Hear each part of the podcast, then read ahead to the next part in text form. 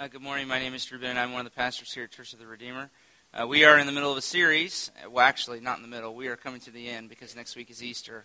Uh, looking at Jesus' passion in the Gospel of Matthew, his journey to the cross. And this morning, uh, if you've not caught on yet, you will in just a minute, that we've come now to the, the six hours that he hung upon uh, the cross, bearing our sins.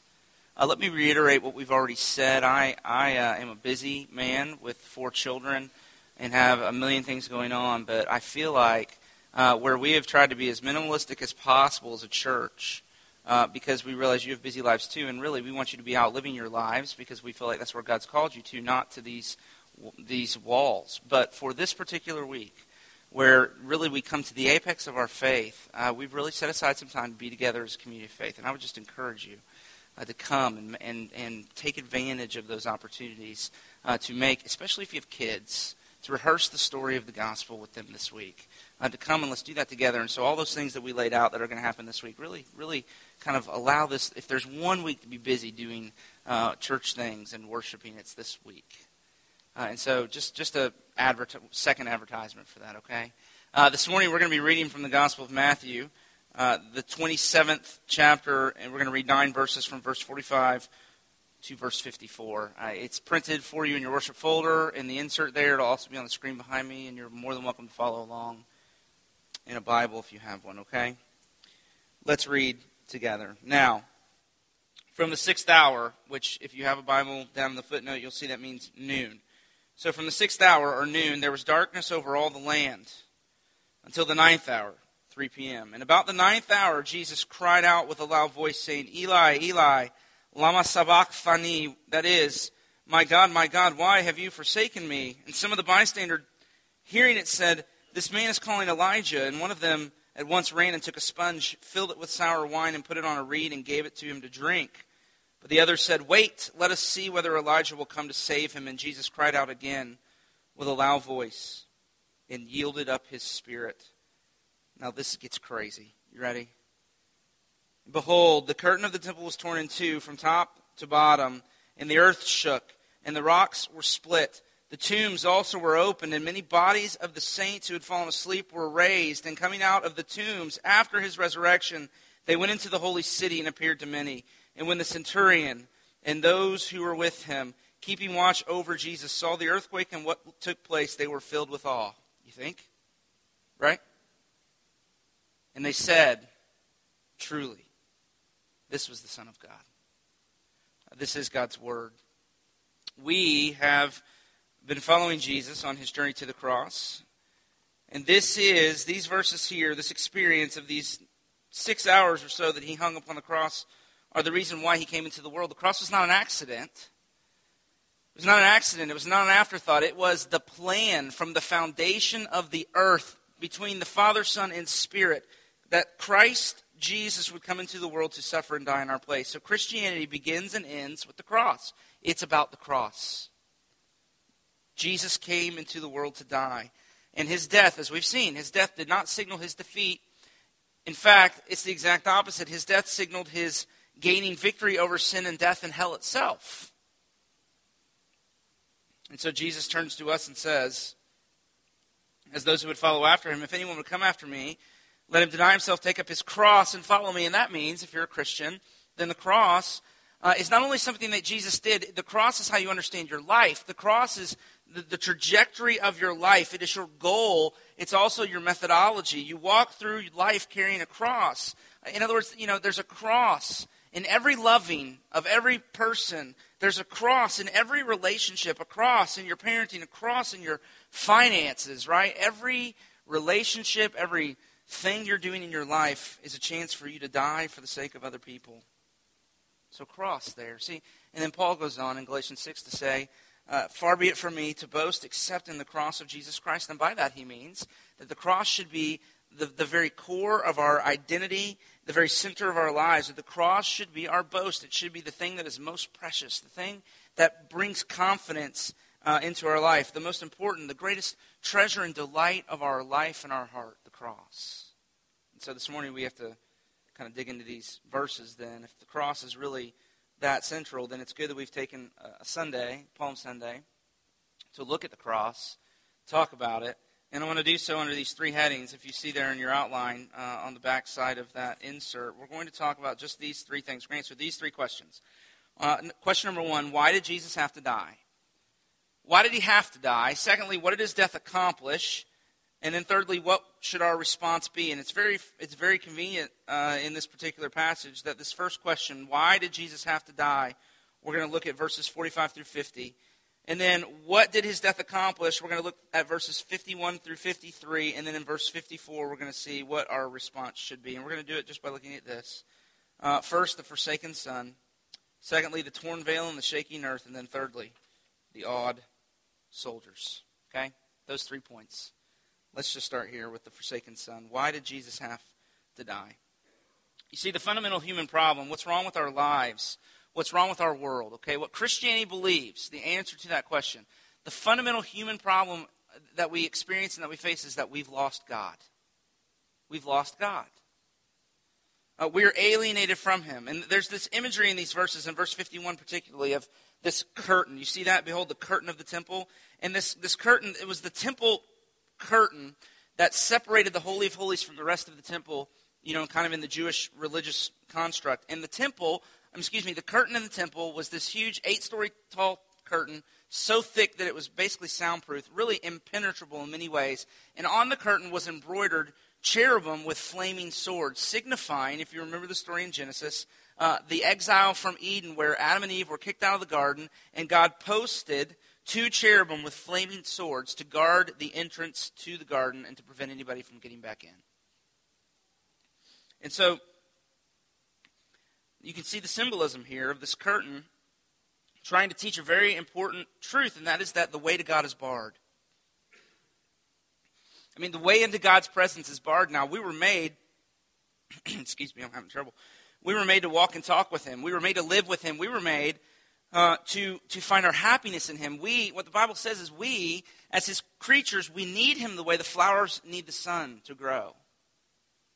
We can't live without Him. That's why I'm reading John Calvin, of all things. And John Calvin says that no matter how good things are circumstantially in our lives, we still live, uh, you know, we are unconsciously unhappy, he says. We've lost him. We need him. We can't live without him. But we've lost him. We're separated from him. And, and that gives us insight into this whole temple setup in Judaism, which was meant to teach and to reinforce this very truth. Because, of course, in Judaism, the way the temple was set up, if you were a Gentile, which is most of us in this room, then you couldn't even come in the front. excuse me. you couldn't even come in the front door uh, because there was there was a court of the Gentiles that, that was on the outside of the temple, and if you were a Gentile, then there was the door into the temple. You couldn't even get inside the front door, and then of course, if you were a Jewish woman, uh, you could go in the front door, but there was only you know, you'd only go so far into that. There was then there was the court of the women, and so the women got to go a little bit further. And then, of course, if you were fortunate enough to be Jewish and male, then you know you could go a little bit further in. But still, there was only so far uh, that you could go. Thanks, Max. I don't know if water's going to help, but we will try. I've got phlegm. I don't know what's happening. Thank you. Okay, so if you were if you were fortunate enough to be Jewish and male, then then you could go a little bit further in, but still, kind of it was kind of halfway because then if you were a priest, so if you were a professional Christian, if you were consecrated and God, you know, had put His you know seal on you and you had been anointed as a priest, then you could go a little further than everybody else. But then there was the curtain. And behind the curtain was where the ark of God was. And the ark of God symbolized the presence of God, the throne of God. Uh, and so it was the earthly symbol of God's presence. The Holy of Holies is what the area back there was called. It was the place where God's presence dwelled. And only, the only person that could go into that room where God was, was the high priest. So the priest, you know, the, the, the greatest priest uh, the high priest, and he only went in there one day out of the year. And when he did, he went in with his knees knocking. In fact, the custom was literally, this is not a joke, the custom was to tie a rope around his ankle. He would go in on the Day of Atonement to sprinkle blood upon the altar to make atonement for the people's sins. And when he went in, they would tie a rope around his ankle in case, while he was in there, God got angry and struck him dead so they could pull him back out. Because they knew if somebody had to go in to get them, what was going to happen? They were dead meat. And, and so this whole this whole thing was meant to, to convey God is distant. He's unapproachable. He's inaccessible. He's hidden. We've lost him. We're separated from him. The way is barred. That's what that temple imagery uh, is there. Now, the other part of the story, which the temple reminds us of and the curtain reminds us of, is that it's our sins. It's our sins that have created this distance, right? Because there, we read in Isaiah that he, Isaiah says in Isaiah 59 2, Your sins have made a separation between you and your God. Your sins have hidden his face from you so that he does not hear. The cherubim are there, and it's a, it's a reminder of there was a time where we walked and we talked with him in a garden, and yet we turned our back on him. We rebelled against him. We wanted to be God rather than to serve God. And in our sin and our rebellion, uh, we've lost him, and he's turned his face away from us, and he no longer hears us. And the curtain was there to remind us of this that we've lost him. We're distant. We're separated from him. He's, his face is hidden from us. Now, I want to get at this a couple of ways practically and then theologically. I want to try to explain what I mean by this, okay? So, practically, uh, I didn't clear this with my wife, so pray for me because I could get in trouble. I don't think I will. She's like, oh, great. What are you going to say? Okay, practically, let's talk about this for just a second. Sin destroys intimacy and creates distance relationally. Let's just just relationally. Okay, so uh, just as an example, um, just let me offer a little interaction between Ashley and I, so you can see this. Okay, we're sinners too. It's okay, right? So um, the grass in the yard is just now beginning to grow, right? And you know what happens right at the beginning of the spring, right? The grass gets really all uneven and kind of looks yucky. And so uh, last weekend, uh, both Ashley and I, you know, it occurs to both of us that it's time to get the lawnmower out and mow it. So Saturday comes along and she asks me what my plans are, and she tells me, you know, we really need to cut grass. Uh, throughout the day, as we're going along, you know, and things are kind of unfolding, she drops a couple of hints and reminders. And I think, if I'm right, I think it, even she expresses, you know, we don't really do a good job of taking care of our house. Okay? I begin to feel accused. She, she just wants the grass mowed right? No big deal. But what I hear is, look at that uneven grass out there. You know, you're a failure as a man. What a loser, right? That's what I hear. That's what I hear. She's not saying that. She's shaking her head. No, no, no, no, no. No, she's not saying that, but that's what I hear, right? And so, about the third time, we have this passing comment about the, the grass being mowed. You know, I get defensive and I blow up. And I say, you know, don't you know how busy I've been? Right? And anyway, the lawnmower is broken, and so I have to borrow the neighbor's lawnmower, and they're not home right now, so I, you know. And then the rest of the day, what happens? Right? Distance. Not open hostility. You know, we're too more, you know, moralistic to, to do that. I mean, we're too kind by temperament, but just distance. Just, you know, just cool. Now, theologically, okay? So, so, so see, sin creates, sin creates distance, separation. It, it disrupts relationship and intimacy. Okay, but theologically, just like in any relationship, you know, sin creates, sin creates distance. It's the same in our relationship with God. I mean, He's a person we're relating to.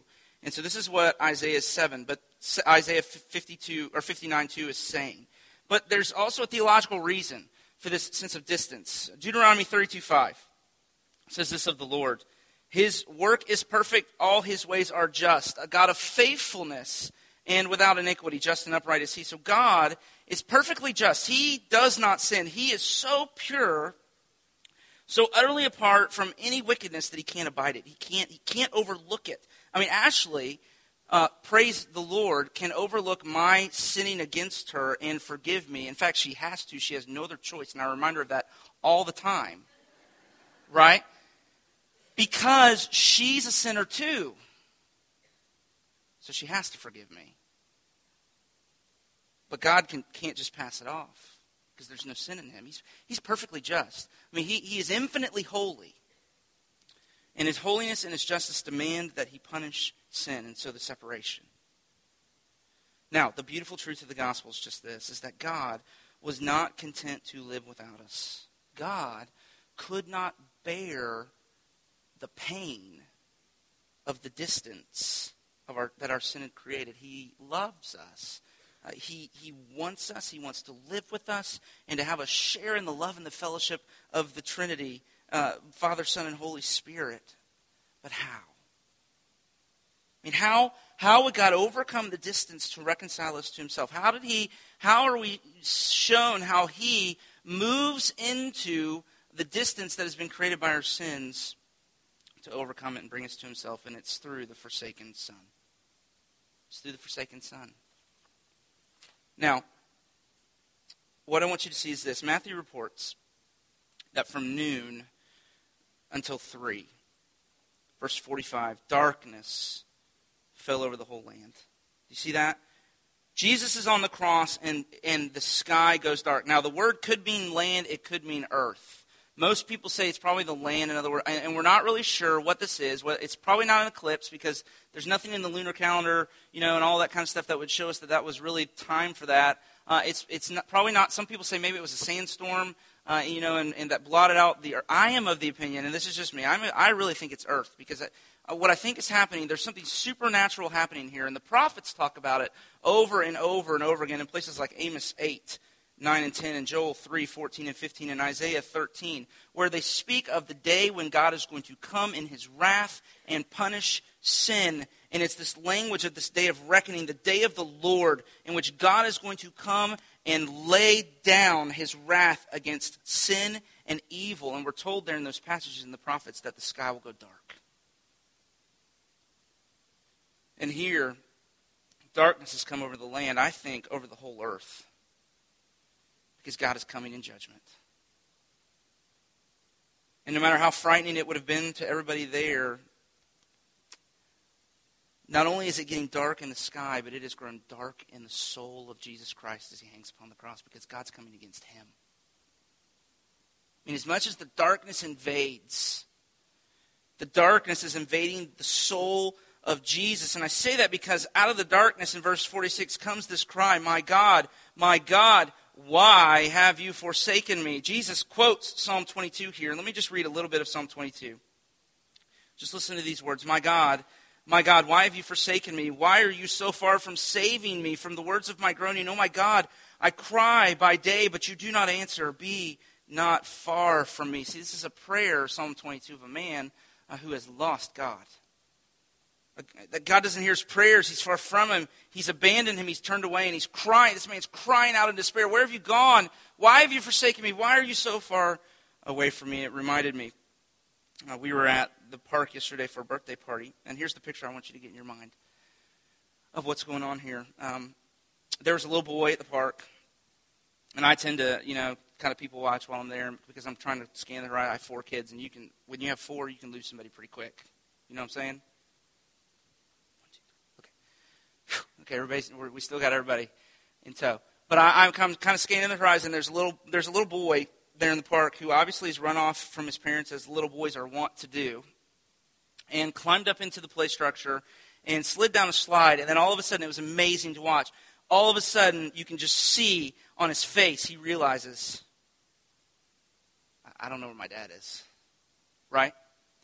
And then it's like um, you could just watch the terror come over his face. And he just started screaming, Daddy, Daddy, where are you? And, you know, running around frantically, Daddy, Daddy, where are you? Because he, he just, all of a sudden he realized, holy, wait a minute, I don't know where my dad is. And it just, it just blew up in his soul. And he began to be so afraid. And he began to run around, Daddy, Daddy, where are you? And that's what's happening to Jesus on the cross. I mean, the moment that little boy awakened to the reality that his dad wasn't there, he was terrified because that's the kind of security. You see that? The security and comfort and confidence that his dad's presence gave him. And I, it was true of my kids. I remember there was a time with Canaan, our firstborn, where he, the, man, the boy would not go to sleep if he could not see us. So we had this little place where we had to sit, you know, and we would work and do stuff so that he could go. Because it's that, you know, my dad's there, okay? Everything's okay. Now imagine the perfect love between the Heavenly Father and the Son from all eternity, infinite joy and intimacy and fellowship between the two of them. I mean, Jesus drew confidence and comfort from his Father in a way that we can't even comprehend. He even said, I am the Father, are one. I'm in him, he's in me. And then all of a sudden, the darkness begins to fall upon his soul, and in the moment of his greatest agony and need, he calls to the Father, and he's like not there. And it's like the little boy in the park. He cries out, Daddy, where are you, Daddy? Where are you? And he's not there. I mean, how, how's that even possible? I mean, what, what's going on? I mean, on the, I mean, this is the Father and the Son who have lived together from all eternity, and all of a sudden Jesus turns and he's not there. What's happening? What the Bible would teach us is that on the cross, in this moment, Jesus is taking our sins upon himself.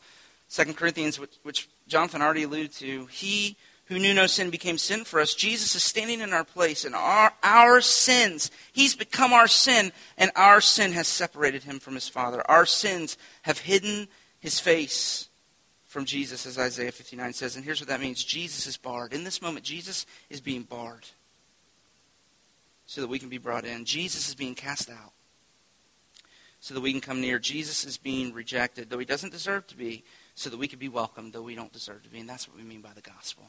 That's why Jesus had to die.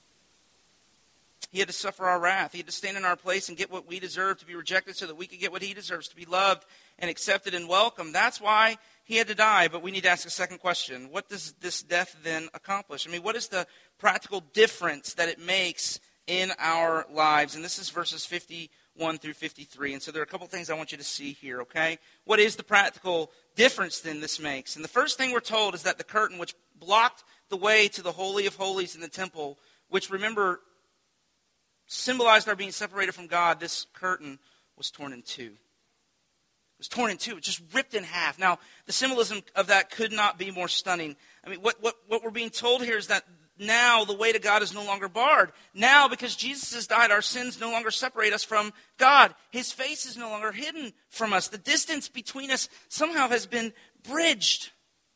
But notice that little phrase there in verse 51. It's really important. We're told the curtain of the temple was torn into, and then look, from top to bottom. Now, this curtain I've told you is about eight stories high and it was torn from top to bottom. In other words, it was something, God did it. It was God's work that ripped this curtain in two and made a way for us to enter into his presence. And that's what the writer of Hebrews, if you look back at your call to worship, the writer of Hebrews is saying, I mean, I'm sorry, the assurance of pardon that we read a few minutes ago, and this is why I chose this passage, because what the writer of Hebrews is saying is, he's saying, because of the work of Jesus, we can now come into the presence of God confidently. I mean, the high priest went in with his knees knocking, with fear and trembling, and with a rope tied around his ankle just in case God, decided to strike him dead. But we are told that we, on this side of the cross, because of the work Jesus has done, we can come to God into the very holy of holies, into his presence boldly, with great confidence in our standing before him, certain of his love and his acceptance and his welcome, not because of anything we've done, but because of what Jesus has done. We can come through the curtain, Hebrews says, which is his flesh into the very presence of God. Think about that. Because on the cross, Jesus was ripped into. Now, if your faith is in Jesus Christ, here's what that means for you. You no longer have to guess about God's love for you.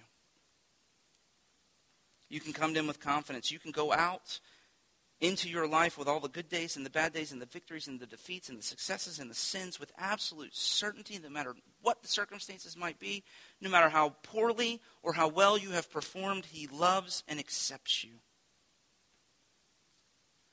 Now, let me apply this. If you don't live with that confidence, if you claim to be a Christian and you don't live with that confidence, if you don't, and I'm not talking about 100% all the time, but if, as a general rule, as, the, as kind of the feel of your life, if you don't experience God's nearness, if there's not intimacy, if there's not nearness, then that means it's because your conscience has not yet been sprinkled by the blood of Jesus and made clean. Again, from Hebrews 10, you're not resting in Jesus' work for you. You're still trying to earn your way into his presence through your moral performance. And when you think about your sins, it creates this uneasy feeling, right? And your conscience gets polluted, and you conclude God's angry with you. But do you see what's behind that? The idea, what's behind that is the idea that you have to get rid of your sin before you come. And that's not what's being taught here. Matthew says, Matthew says that when Jesus cried out, you see that again here in verse 50, he cried out in a loud voice and then gave up his spirit. And from John's gospel, we know what the cry was. The cry in that moment was this phrase, "It is finished." Terry, did we get the did we get the picture in there? Oh, good, Susan. It is finished. And that shows how utterly different Christianity is from every other religious system. Buddha's last words to his disciples just before he died were, "Strive without ceasing." Jesus' last words were the exact opposite. Here's what Jesus said in his last breath Cease striving. Don't you dare try to do the work yourself. I've done all the work that needs to be done, and you can't improve upon it. It's finished. And if you're not a Christian, I want to clear this up because honestly, we've really messed this up, can I say? I mean, we, I want to put up an image on the screen that really captures the way I live my life, the way most Christians live their lives. I mean, this has kind of been a new, a new uh, kind of, I've got it on my phone and on my computer screen. Uh, is there another picture, Susan, or is that it? This is the one I really like. No, there you go. That's the one I love. And if you're familiar with Greek mythology at all, you'll know that these are statues and a, and a picture of Sisyphus. It's a sketch of Sisyphus from Greek mythology, who had to serve a sentence in Hades. Uh, and his sentence was every day he would push this huge boulder up a steep hill, absolutely exhausting himself with the work, only just as he lifted the boulder over the crest of the hill to have it roll down to the bottom of the hill so that he had to start over the next day doing the whole thing all over again right? And I, I love. Can you just? I mean, that that you just see the utter despair and exhaustion in that statue, right? So here's the posture: strive, work, do, get busy. But a Christian, somebody who's really come to grips with the gospel that Jesus does the work for us, comes to a different posture eventually, eventually, and more and more. It's not strive, not don't work, do. It's rest. It's been done. It's finished. You can take it off, Susan. That's great. Thank you.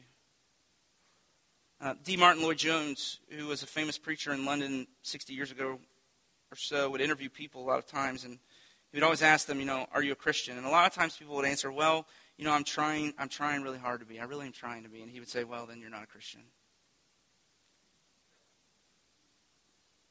Right? Because you don't get into God's presence through moral achievement.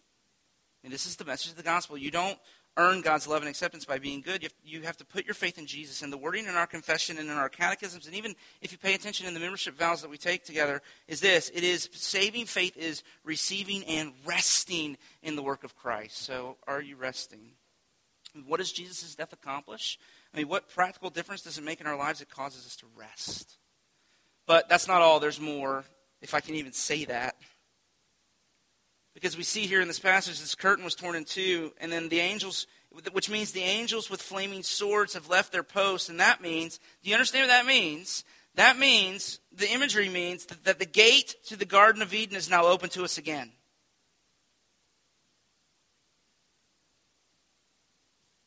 In other words, we, we can not only come close to God, come into His presence and experience intimacy with Him, but we can also begin to enter into and to live in His kingdom under the sphere of his reign and rule in Jesus Christ and begin to experience practically, tangibly the fullness of his blessing and joy, what the Bible calls abundant life or even eternal life, we can go back to the garden. I mean, Jesus said it this way in, the, in Mel Gibson's movie when he's falling down on the road in the Via Dolorosa, and his mother comes up to him, and I know, I know I've used it before, but it's my favorite part where she says, I'm, I'm here, I'm here, and she's trying to comfort him, and he says, See, mother, I am making all things new. I'm making all things new. And at the cross, the darkness that was over the face of the deep at the dawn of creation in Genesis 1 came down again. And just as in Genesis 1, God called light out of the darkness and created the heavens and the earth, so out of this darkness, he calls forth the new creation. And that's what Matthew wants us to understand. Look at what he says. He says, The earth begins to shake, and the tombs were open, and the saints started walking around. What? What's that? I know I've used it as an illustration before, probably too often, but at the end of The Lion, the Witch, and the Wardrobe, where Susan and Lucy are there at the stone table, if you've seen the movie or read the book with Aslan the lion who's been killed uh, in Edmund's place, and they are caressing his dead body, and then the mice begin to come and they begin to gnaw on the ropes, and then before they know it, there is Aslan standing before them alive, and they're amazed, and the explanation they're given for this from the mouth of Aslan is just this. He says, When an innocent willingly gives his life in the place of the guilty, then the stone table will split in two, and death itself will begin to work backwards. And here in Matthew, the rocks, we're told, split in two, and death, we're told, begins to work backwards because the dead are brought back to life and go forth into the city. It had, Lewis had to be thinking about this. All things are being made new. And so the line from C.S. Lewis, which obviously comes directly from his reflection on this passage, or ones like this, is his way of saying that on the cross, Jesus didn't just destroy sin, he also destroyed death. Now think about that for a minute. The Bible teaches us that there is death because of sin. If or when there was no sin, there would be no death. If there's no sin, there would be no death. Turning away from God, sin leads to disintegration and chaos, relationally, emotionally, spiritually, in all areas, until our bodies just literally expire and fall apart. Sin leads to death. But here, but what if there was one who was without sin, who willingly subjected himself to death? What would happen then? Death would be destroyed. And it would begin to work backwards. And that's exactly what's happening. Jesus' death is destroying death. Now, I need to come to a close, but let me just say this. Let me make a general application of this and then a specific application of this. Okay, first, just generally, let's talk about this. Jesus' death and resurrection, this means, have far reaching implications to every area of our lives. Now, let me just go as far out as I possibly can and talk about the rocks. Okay? Let's look at the rocks for just a minute. Uh, just a few chapters ago, which we did a number of weeks ago on Palm Sunday, as Jesus is coming into Jerusalem, you remember he, he's coming into the city where he's going to die, and his disciples are there, and they're waving palm branches, which is why we did that this morning, and they're laying them down in front of him as he rides on the donkey into the city, and they're greeting him as a king. They're rejoicing in him as their Savior, and the religious leaders get really upset by this, and they ask Jesus to uh, tell his disciples to be quiet, and here's his answer, which I just absolutely, I love. I cannot tell you how much I love his answer. He says, listen, I'm, I can not make them be quiet, because if I shut them up, the rocks are going to start to cry out. And so there, so there the rocks threaten to cry out and joy it is coming. Here in verse 52, the rocks split apart and the earth heaves at his undoing. In other places, the Bible talks about the creation joining in the celebration of God's victory over sin and death. So, Psalm 96, for example, where we're told that the earth rejoices at his coming, and the seas roar, and the fields exult, and the trees clap their hands, and the forest sings for joy before the Lord who comes to judge the world in righteousness and truth. Now, what in the world does that mean except that the gospel is good news even to the rocks?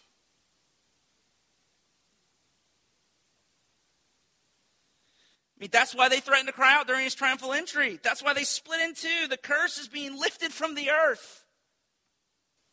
And if the gospel is good news to rocks, in other words, if the ripple effect of Jesus' death extends all the way to the rocks and the trees, to the ends of the earth, because the curse is being lifted from the earth and all things are being made new, then to think that you could contain the explosion of the gospel and manage it and just kind of half heartedly engage on a Sunday morning every now and then, well, that's just silly.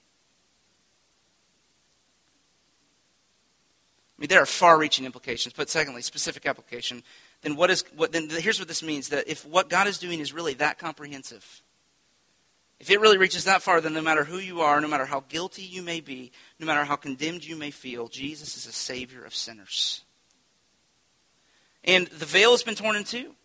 And if you put your faith in Him, no matter how badly you've blown it, you can approach God. And not only approach Him, you can approach Him confidently.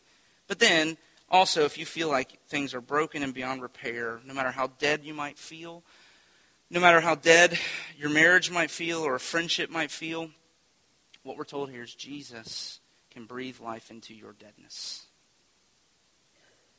That's the promise of this passage of Scripture, and that's what he accomplished. So I'm out of time. But let me just say, what should our response be? Well, a good example of this is found in how the soldiers respond here. And so let's look just for just a second there with the centurion and the soldiers in charge of Jesus' crucifixion. And we're told by Matthew in verse 54 that they were filled with awe when they saw these things. And they said, Truly, this was the Son of God. I mean, these presumably are the same soldiers who mocked him and spit on him and nailed his hands to, and feet to the cross. But something's happened now, right? Something's happened, and Now we're told they're filled with awe there. Now that is fascinating because that word, if you could see it in the Greek, is the word phobia. And we all know what a phobia is, don't we? It's an irrational or overriding fear. I am acrophobic. I'm afraid of heights, and I still maintain to this day it's because my father used to joke with me in North Carolina and like put me over the edge of the mountain cliff and like, "You're gonna fall! You're gonna fall!" which he vehemently denies. Uh, and so there's there is there is a disagreement in the family lore about those things. Uh, we were in Chicago this week, and you know it's the uh, the Sears Tower. Which do you now know on the Sears Tower you can you actually I mean people pay money for this. I mean is this the dumbest thing you've ever heard in your people pay money to like five thousand feet above the earth to go out on this platform that is completely glass underneath you, so it looks like you're literally standing in, in the air like thousands of feet. No, no, right? Josh has a picture. Josh Nicholson, you can see it right? I, am scared. I, I just, I, I literally, if I, if I have to walk across a bridge, it's like, okay, right foot, left foot. I mean, because I'm so crippled, and that's what a phobia is. It's this, this just cripples you. It overcomes you, and these soldiers are completely undone. They're shaken to their core. I mean, they are, they are just falling apart. So, for 14 weeks, for three and a half months, we've been following Jesus on his way to the cross. For nearly a year and a half now, We've been going through Matthew's gospel. We've seen Jesus do truly amazing things. And I just want to ask a question How does he affect you? I know it's a strange thing to ask, and we don't like to talk about our feelings, you know, but what do you feel? What's your visceral reaction to him? I mean, what, how does he affect you? John Stott, and this is it, I'm done. John Stott, a, the, a renowned theologian and scholar, says that if you read the Gospels, there are really just three responses to Jesus. Here are the three options you have. Number one, people in the Gospels were terrified of him and ran away. Secondly, they hated him and wanted to kill him. Or thirdly, they worshiped him and gave him everything they had. But to feel nothing, I mean, to yawn in boredom, to relegate, in your, relegate him in your appointment book to an hour and a half meeting on a Sunday, that is a cultural form of Christianity. It's not a genuine encounter with the person of Jesus. Because, eh, if, see, if Jesus was just a good man or a good teacher that we should follow, then we would be free to kind of pick up some teaching here and there and put it into use in our lives when we think it's helpful or whatever. But if he if this is truly the son of God, if this is God dying for us in our place, then what other option is there than to bow down in worship and give him everything? And that's why the soldier's phobia is so appropriate. Because see, if you're here and you're not a Christian, if you've not yet put your faith in Jesus Christ, then you should probably be terrified when you consider the cross because the Bible says that the same wrath that came down on him here will come down on you one day. The cross is threatening, but if you are a Christian, if you've given your life to Jesus, the cross is threatening to you too. And so the phobia of the soldiers is appropriate because if you give your life to Jesus, he demands nothing less than everything. It's exactly what we're about to sing. The cross bids us come and die in order to find life. And what's more threatening than that? but that's exactly what he's called us to. And so let's pray as we sing. Lord Jesus, we are grateful to you uh, when we consider the mind blowing proportions of the effect of what your death has accomplished for our salvation. We are blown away, and yet we confess to you that the rocks and the trees oftentimes have more spiritual sensibility than we do because they cry out. They clap their hands. They shout forth in jubilant song because they see the implications of the coming of the King into the earth to make all things new. Forgive us for how weak we are in our affections for you. Forgive us for how tepid we are in our worship of you. And as we sing these songs, would you come over us and grant to us the fear and trembling and also the joy uh, to adequately worship you in light of what we've just seen? Make us into a people that truly boast in the cross of Jesus Christ and who take up our cross and follow after him, that you might use us to be a blessing uh, to our city and to our world that the ends of the earth might come to know and rejoice in you as well. And we pray these things in your name. Amen. What a hard song to sing. I mean, what, what strength, what strength, oh, the wonderful cross that bids me die. You know, and if you're struggling with that like me, uh, and you think, what, what, I not, don't even really know what that means, then what we need to do is we need to go back to the cross and we need to see Jesus hanging there to make a way for us to come into the presence of God in the beauty and the wonder of that work until it melts our hearts to which we would say, I'm on my knees and I have nothing else to do but to give you everything. But that is the kind of people that he would form us into, and the way he does it is by over and over and over again compelling our hearts uh, with the love that he has shown to us, and that's the promise of this benediction. That now, because of the work of Christ, the Father is no longer barred. Your way to the Father is no longer barred. He bids you come he welcomes you into his presence. His face now, see, it was turned away from Jesus. So that now in this benediction, I get to pronounce over you that the Father's face is turned towards you in love. That's the truth of the gospel. And so receive this. May the Lord bless you and keep you. May the Lord make his face shine upon you and be gracious to you. Here, may the Lord turn his face towards you because he turned his face away from his son and give you his peace, both now and forevermore. Amen. Go in his peace.